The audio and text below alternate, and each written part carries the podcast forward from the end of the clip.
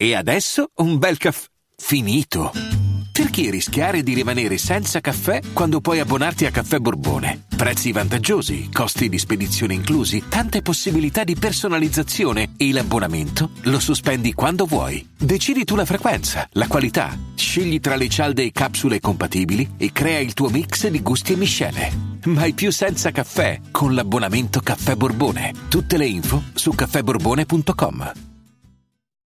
Se è vero che internet ha cambiato l'umanità e il nostro modo di stare in società, è ancora più vero che ha cambiato radicalmente la vita di quelle molte persone che ogni giorno producono contenuti per il web come musica, video, podcast, arte, immagini, format e chi più ne ha più ne metta. E dal momento che la mia stessa vita è cambiata profondamente da quando faccio questo mestiere, beh, amo discutere con altri colleghi di come le loro vite sono mutate da quando fanno questo strano, futuribile e ancora sconosciuto mestiere, ovvero produrre contenuti su internet ai tempi dei social network. Così quest'oggi vi propongo una bella chiacchierata che ho fatto con Simone Santoro, membro del Cerbero Podcast, in arte Tutubi, che da anni cerca di mettere insieme le diverse anime della sua creatività nel tentativo di capire chi diavolo è Simone in questo strano mondo e questa strana avventura che è internet. E devo dire che questo format, ovvero chiacchierare con altri colleghi di come internet li cambia e ci cambia, mi piacerebbe portarlo avanti varie altre volte, non lo so, magari una volta a settimana, una volta al mese, non ne ho idea, ma insomma fatemi sapere se questo format vi piace, io vi lascio la chiacchierata e come sempre non dimenticate che non è tutto noia ciò che pensa. Daily Cogito, il podcast di Rick Dufer ogni mattina alle 7. L'unica dipendenza che ti rende indipendente.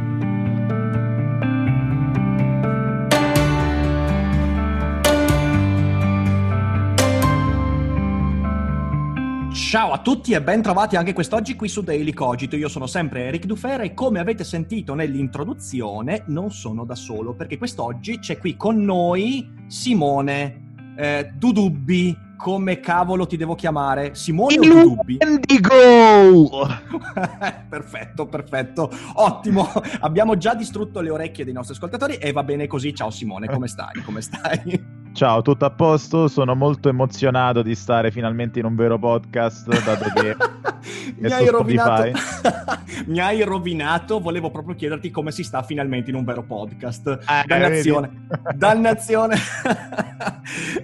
Beh, allora, per chi non conoscesse Simone, in arte Dudubbi, ehm musicista, parleremo di queste cose, intrattenitore grazie al Cerbero Podcast. E insomma, quest'oggi a me piacerebbe ragionare insieme a Simone di alcune cosette interessanti, sì, perché eh, io, anche da creatore di contenuti, amo sempre osservare i modi con cui ciò che creiamo sul web ci cambia. Ora io osservando dall'inizio tua, il tuo percorso, eh, quando sei partito con il canale YouTube Fa Cagare, poi tutte le varie evoluzioni, cambiamenti e via dicendo, io ho sempre visto in te una persona che eh, ha avuto un rapporto particolare con i propri contenuti, eh, perché, sì. e correggimi se sbaglio, a un certo punto ti sei sorpreso anche tu molto di quello che è successo, non tanto per il numero del successo, quindi il vasto pubblico che in poco tempo hai raccolto con il primo canale, ma anche e soprattutto perché a un certo punto eh, la via che ha preso il tuo percorso è andata in contraddizione con quello che tu desideravi, cioè alla fine dei conti tu all'inizio eh, nasci, cioè nasci e sei un musicista. Infatti sì. mi ricordo che varie volte hai avuto una lotta con queste tue due anime. Allora, visto che mi piace molto vedere e sentirmi raccontare i modi con cui i creatori di contenuti cambiano sulla base dei propri lavori sul web, allora vorrei partire con questa domanda. Quanto è stato forte e importante questo conflitto e cos'è che ti ha insegnato? Allora, eh, proprio oggi riflettevo su come quando all'inizio feci il boom io fossi mm, un ragazzetto di, di provincia proprio, e non che ora sia questo uomo di, di mondo, eh, però eh, mi sento come veramente un'altra persona, mi sento woke, come si direbbe in inglese, no?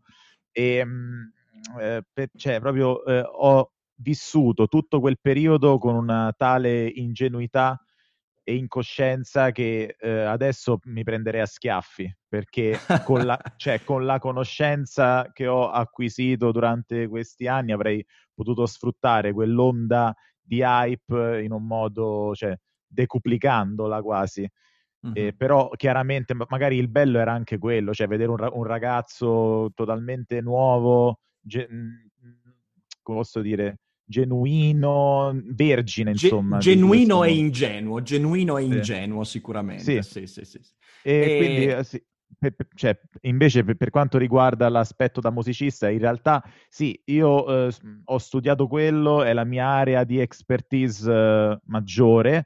In realtà io so, pure prima ho sempre mh, bazzicato in ambienti uh, di videomaking, ambienti di teatro, ambienti di scrittura di sceneggiature, quindi comunque mi, mi ha sempre affascinato il mondo dello spettacolo e ho sempre avuto questa verve e anche in futuro non mi vedo solo ed esclusivamente come musicista, eh, ma anche proprio come lavoratore dello spettacolo, ecco.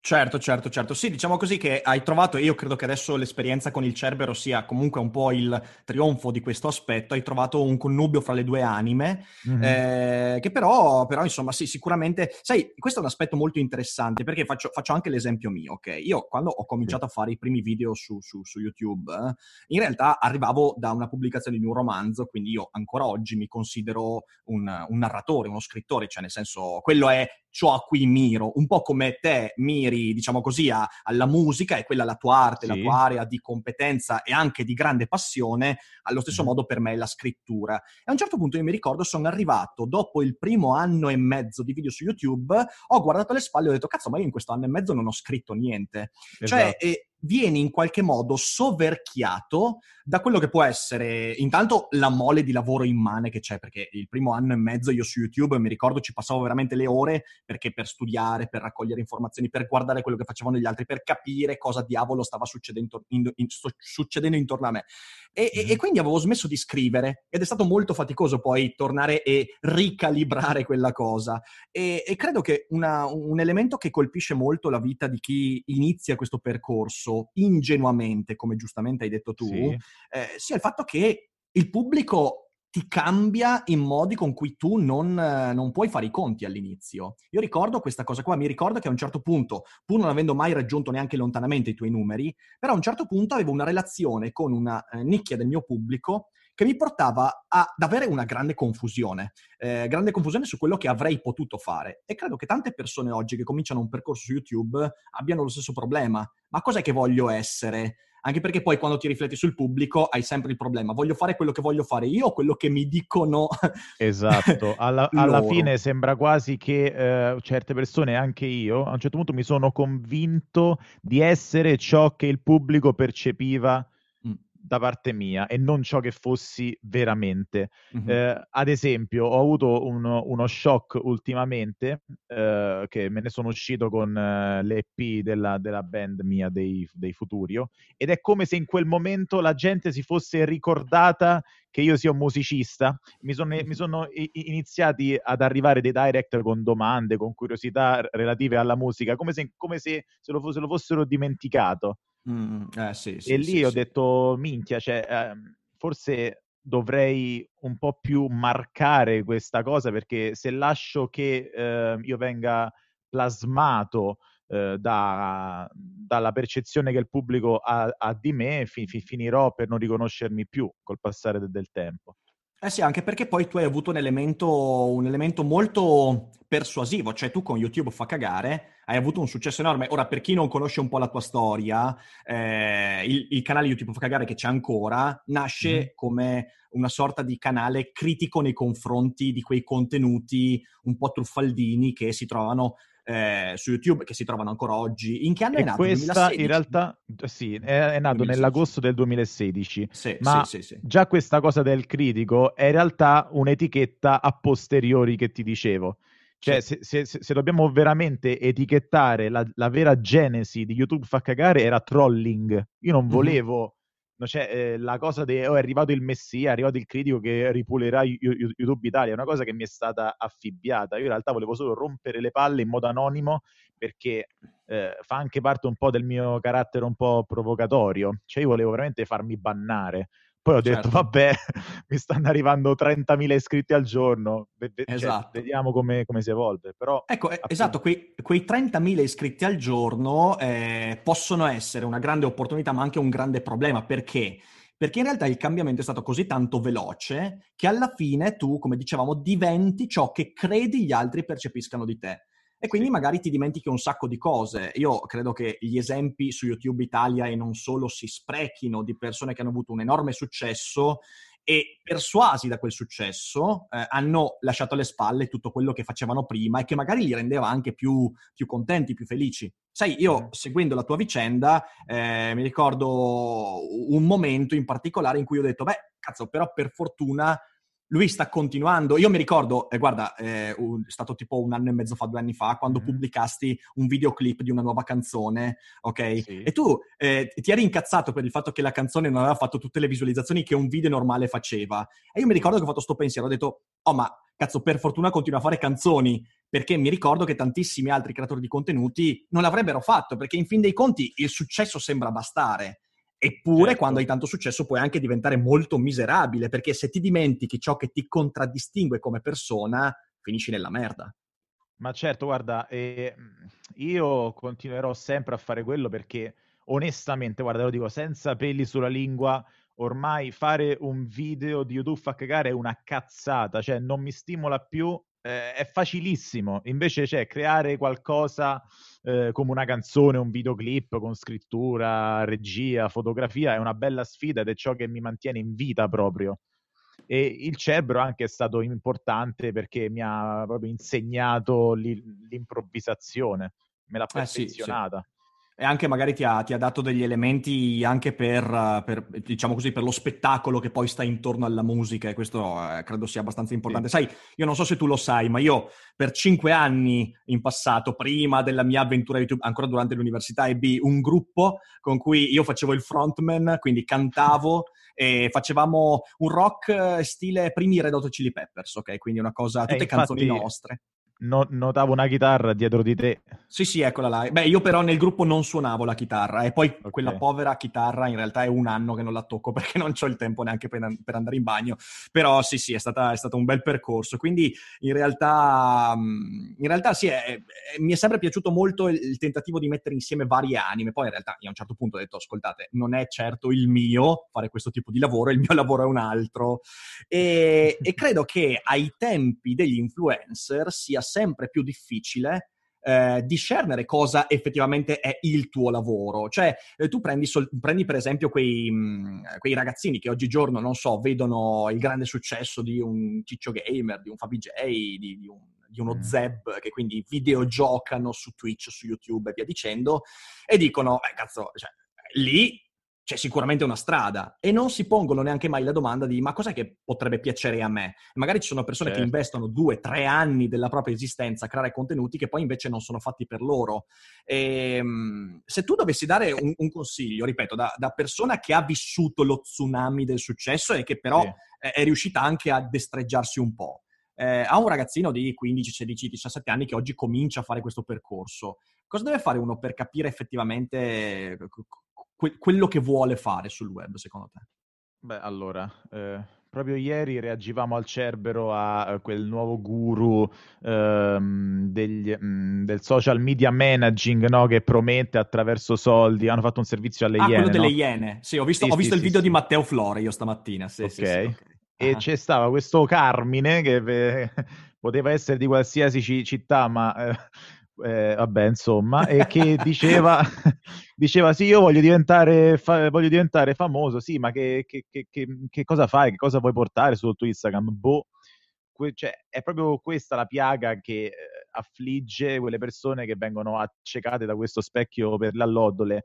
Eh, vedere queste persone che apparentemente non fanno nulla, come hai citato tu, Ciccio Gamer e Favi J, eh, e provare ad, ad emularle, solo che l'occhio poco allenato non si rende conto che essenzialmente cosa fanno tutti questi influencer? Ricoprono un ruolo nella società, Se, cioè queste sono mie pippe me- me- mentali, però io vedo uh, Ciccio Gamer e FaviJ e tutti que- questi qua come un, dei, dei, tappabuchi, cioè nel senso servirebbe, cioè, eh, servono nel, nella soci- nella, nel microcosmo che è il mondo dello spettacolo del web. Non so se mi sto spie- spie- spiegando. Sì, sì, sì. Eh, sì. Se un Favij che fa determinate cose, che dice de- determinate battute, che gioca a quei giochi lì, serve perché se non ci fosse lui ci sarebbe qualcun altro.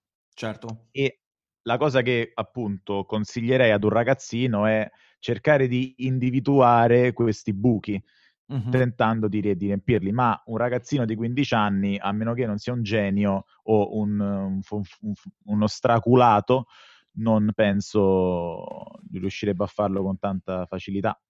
Ma questo, beh, sicuramente, in realtà ci sono anche quarantenni che non riescono a farlo con facilità, eh. Beh, cioè certo. nel senso ci, ci, vuole un po' di culo, ci vuole un po' di culo per capire quello che effettivamente ti piace fare, perché magari provi tante cose ma non becchi mai quella giusta, ci vuole anche un po' di, di spinta, di proattività, perché poi bisogna anche sperimentarsi un po'.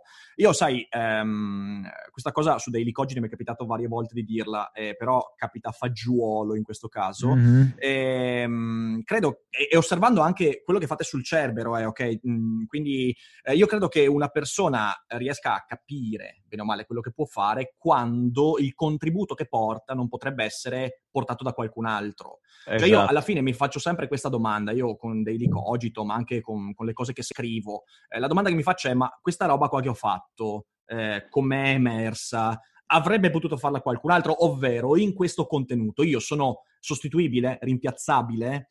Eh, sì. Io credo che Favij, Ciccio Gamer, eh, pur andando a eh, collocarsi in una nicchia, come dicevi tu giustamente, a, diciamo così, a rispondere a un bisogno, a una domanda, sì. quindi loro offrono qualcosa per cui c'è domanda, comunque siano poi con tutti i dovuti crismi insostituibili per il loro stile, quello che hanno fatto, quello che sono creati, mentre ci sono tantissimi sì. doppioni che possono essere rimpiazzabilissimi. E a questo mm. aggiungo un'altra cosa. Io eh, fino a qualche mese fa, prima di aprire il canale Twitch, eh, e sap- sappi che io ho seguito tantissimo il Cerbero proprio per capire bene come funziona Twitch, cioè nel senso io li ho presi e, e ho guardato un sacco di live, mi sono anche abbonato per un mese proprio per vedere come funziona sto cazzo di sito.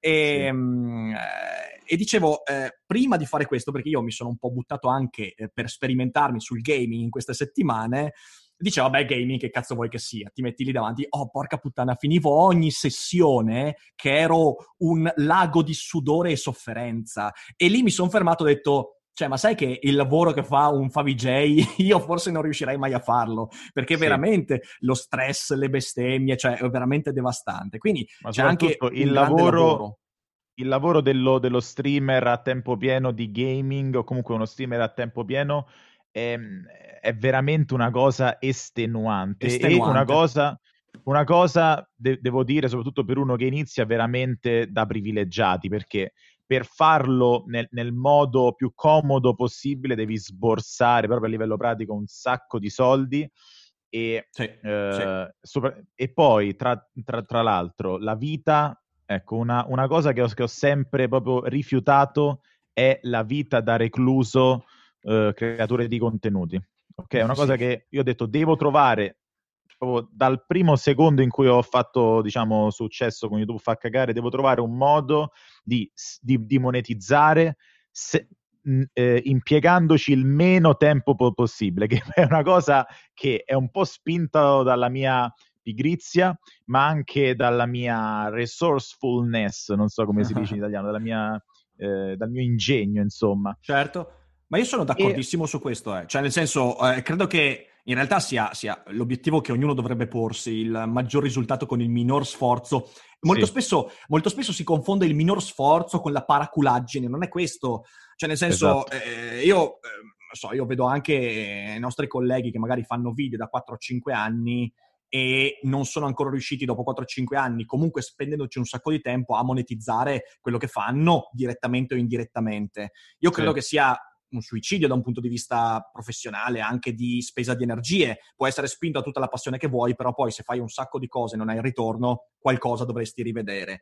Eh, e quindi mm-hmm. o cambiare, modificare, via dicendo. Perciò massimo risultato con il minore sforzo possibile non significa che poi uno non ci metta quello che serve per. Significa fare economia delle risorse, perché se io raggiungo un ottimo risultato con questo sforzo, tutto il resto delle energie posso attribuirle a qualcos'altro e questa roba qua è fondamentale, altrimenti qua si pensa, sì, ecco proprio... i paraculi. proprio l'altro giorno stavo facendo un'intervista con uno youtuber, Pepo, che ci ha raccontato un po' la sua giornata. Ha detto io mi sveglio la mattina Mo vabbè, mo, mo, sta facendo una maratona da un anno su Twitch, vabbè, un pazzo, però quando faceva lo youtuber, eh, io mi svegliavo la mattina, fa- facevo il video, montavo tutto il giorno e poi niente, andavo a dormire. Cioè, ho detto, ma che cazzo di vita è?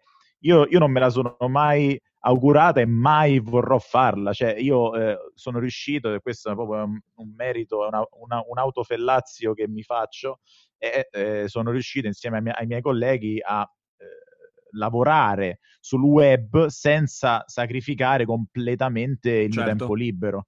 Certo, certo. E comunque avendo un risultato, cioè voglio dire. E io, sì, io, sì. Peppo, io Peppo ce l'ho presente. Eh. Guarda, io... no, perché eh, un paio di giorni fa mi stavo facendo un giro su Twitch. A un certo punto vedo, vedo maratona 345 giorno di maratona, ok?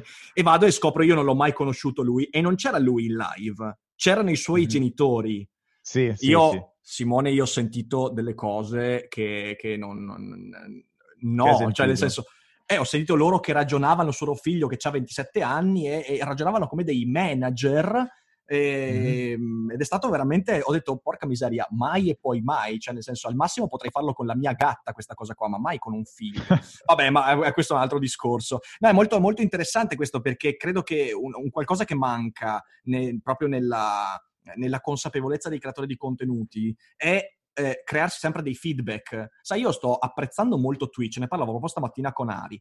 Eh, sto apprezzando molto Twitch perché quando tu crei un contenuto live su Twitch, tu di lì a pochissimo tempo hai un sacco di elementi che ti permettono di valutare quello che hai fatto. Sono soddisfatto o non sono soddisfatto? È andata bene o è andata male? Sia monetariamente che non monetariamente.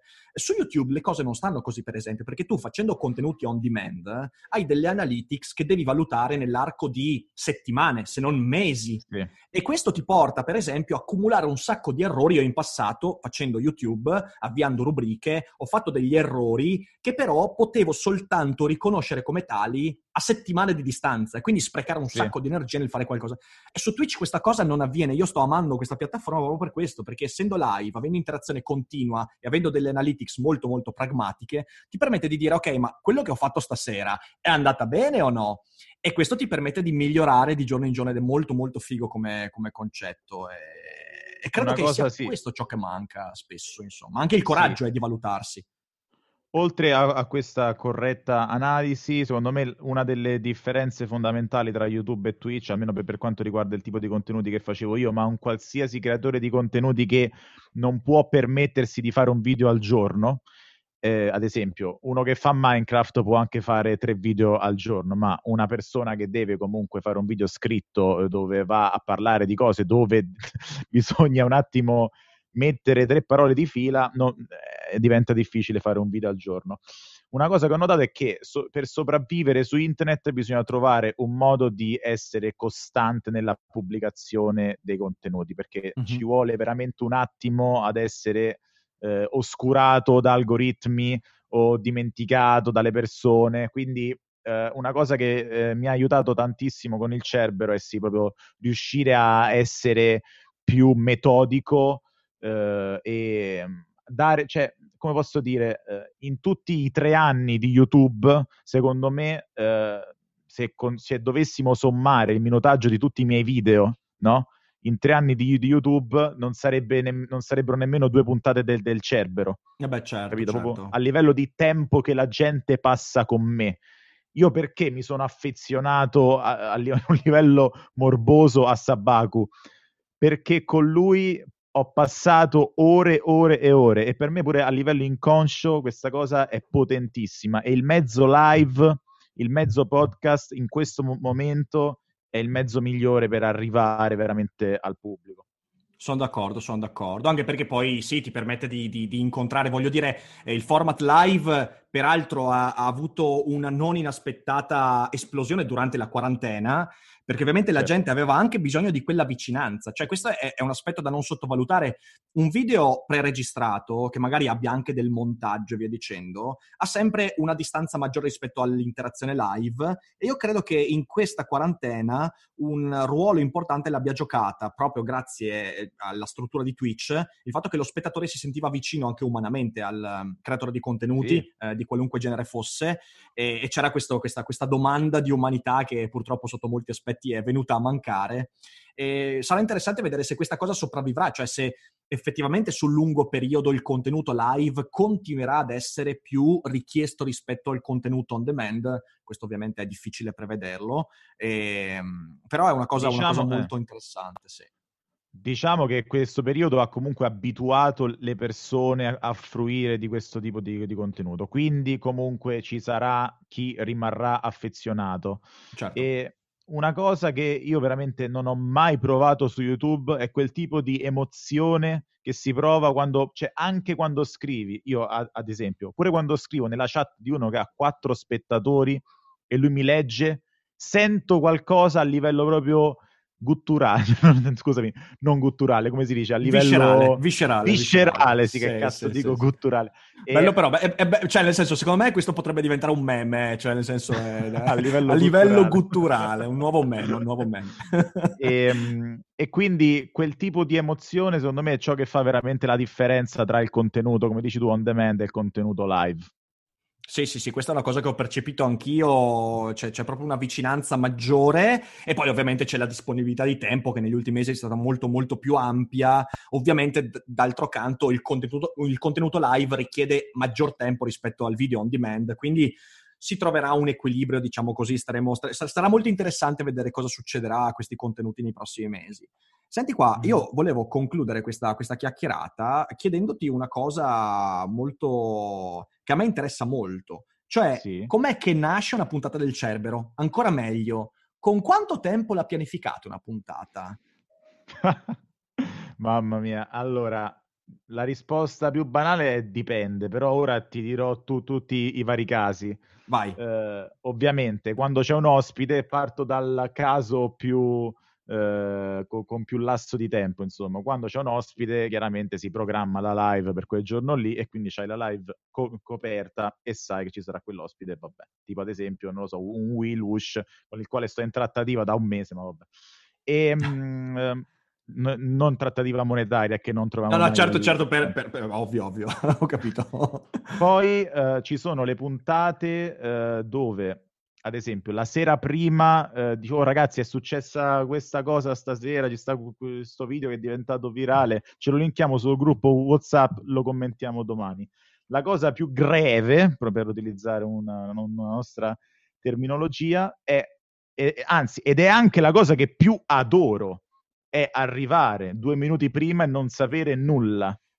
e lì è dove veramente io mi sento vivo si accende la, la live è low clochard e si improvvisa, soprattutto qua mi, mi, mi trovo meglio a fare questa cosa con, con Flame, perché ci, siamo più sulla stessa lunghezza d'onda per quanto riguarda proprio il cazzeggio e ehm, proprio come, come, si dice, eh, nutrirci di quella paura.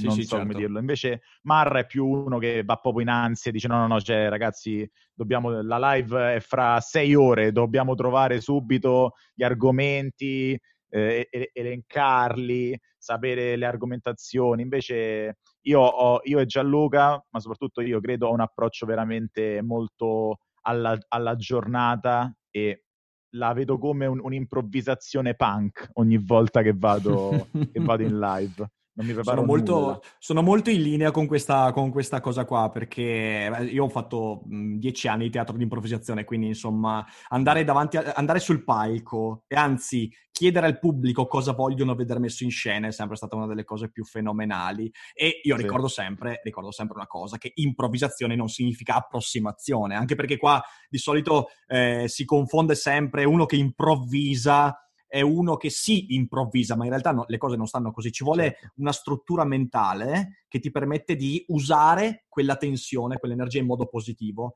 e quello ovviamente richiede un sacco di lavoro alle spalle, quindi è molto interessante, molto interessante. Che e poi ciò che non posso farlo perché ovviamente io sono son da solo, però in live sarebbe molto più figo. Sai che ogni tanto sono, sono tentato di lanciare il, il, podcast Daily Cogito in live. Eh, Vabbè, poi no, verrai blastato al Cerbero.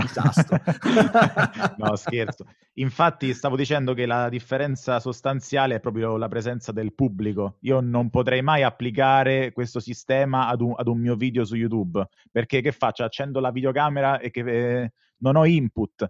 Invece avere il pubblico che, anche se non hai nulla da dire, qualcosa ti dà, ti, ti appoggi ad un commento della chat e ci, ci, costruisci un'ora e mezza di discorso. Certo. Ed è la cosa che ho imparato a fare appunto stando live su Twitch ed è un'abilità che mi sta, mi sta proprio mm, aiutando nella vita.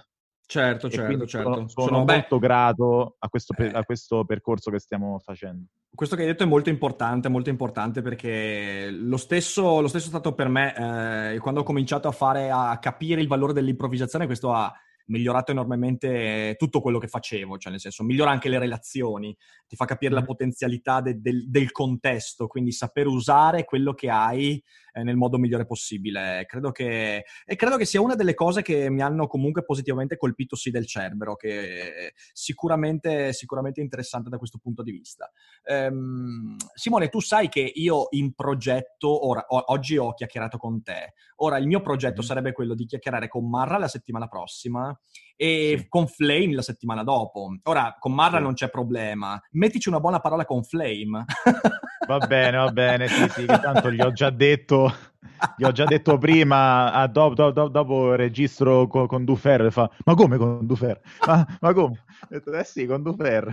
Ottimo, ottimo, ottimo, va bene, dai. Allora, allora, mettici una buona parola che poi chiamerò anche lui, chiamerò anche lui, così faccio il trittico del Cerbero in tre settimane e, e ci divertiamo. Però io ti, ti, eh, vorrei proporre una, una, cosa. A me pi- piacevano i video dove spie- spiegavi i filosofi. Io no, sì. no, ho avuto la sfortuna di mai fare filosofia a scuola perché ho fatto un tecnico. Eh, mm-hmm. Mi piacerebbe fare anche un tipo di contenuto come quello. Guarda, lo facciamo, ma in realtà sai che sarebbe ancora più, be- eh, ancora più bello lì, sarebbe veramente figo. Io l'ho già lanciata a Marra la proposta, anche lì, magari con una pressione interna riusciamo a farlo. Eh, fare un Dufer spiega filosofi al Cerbero, cioè nel senso sarebbe bello avervi tutti e tre per discutere di un filosofo che scegliete e insomma coinvolgere. Quindi, boh, io la butto lì. Bellissimo. Secondo me secondo me viene fuori una figata. È bellissimo e sa da fare, organizziamoci a breve la, lo facciamo. Sa da fare, dai, perfetto. Simone, grazie per la chiacchierata. Ah no, vedi che mi stavo dimenticando l'ultima domanda, l'ultima eh. domanda. Eh, è la domanda che non ha nessun senso perché non si può rispondere, ma mm-hmm. a tu che hai sviluppato queste diverse anime, ma tu fra tre anni sul web e fuori dal web, com'è che ti vedi? Mamma mia, allora, con tutto questo discorso de, de, anime ad un romano gli viene poi spontaneo la battuta a dire tipo l'anima degli mortacci, degli mortacci mia. mia. Eh, eh. Però ehm, come mi vedo tra tre anni? Io eh, vorrei che il Cerbero, ehm, allora io vorrei per il Cerbero un'evoluzione, ehm, vorrei stare in uno, in uno studio simil televisivo, ma non proprio pre- prettamente te- te- televisivo. Voglio musica dal vivo voglio fare il vero varietà uh, live italiano. Aspetta che ci sta Gianluca che mi chiama, ci sta Flame. Gianlu, a Gianlu, sto registrando con Dufere. Eh, scusa, scusa. Vorrei fare um, il vero varietà, come ho già detto, dell'internet italiano. Voglio essere un pioniere di questa cosa. Se lo farà qualcuno prima di me, io lo farò migliore di lui l'anno dopo. Quindi è una cosa, fa- una cosa che farò. Bene, e allora ti auguro di riuscirci. E quindi veramente grazie mille per, per la chiacchierata, mi sono divertito Figurati. un sacco. E niente, eh, allora noi ci risentiamo presto per il Duffer Spiega Filosofi al Cerbero, eh, mi raccomando lo facciamo. Eh, voi tutti ovviamente vi invito a seguire Simone, trovate il link sotto in descrizione, se non lo conoscete date un'occhiata a qualcosa, il Cerbero su Twitch e diffondete il podcast ovviamente. Grazie mille Simone, alla prossima. Grazie a te, Rick, veramente. Grazie a tutti voi per averci ascoltato e non dimenticate che non è tutto noia ciò che pensa. Hiring for your small business? If you're not looking for professionals on LinkedIn, you're looking in the wrong place. That's like looking for your car keys in a fish tank. LinkedIn helps you hire professionals you can't find anywhere else, even those who aren't actively searching for a new job but might be open to the perfect role. In a given month, over 70% of LinkedIn users don't even visit other leading job sites. So start looking in the right place. With LinkedIn, you can hire professionals like a professional. Post your free job on linkedin.com slash people today.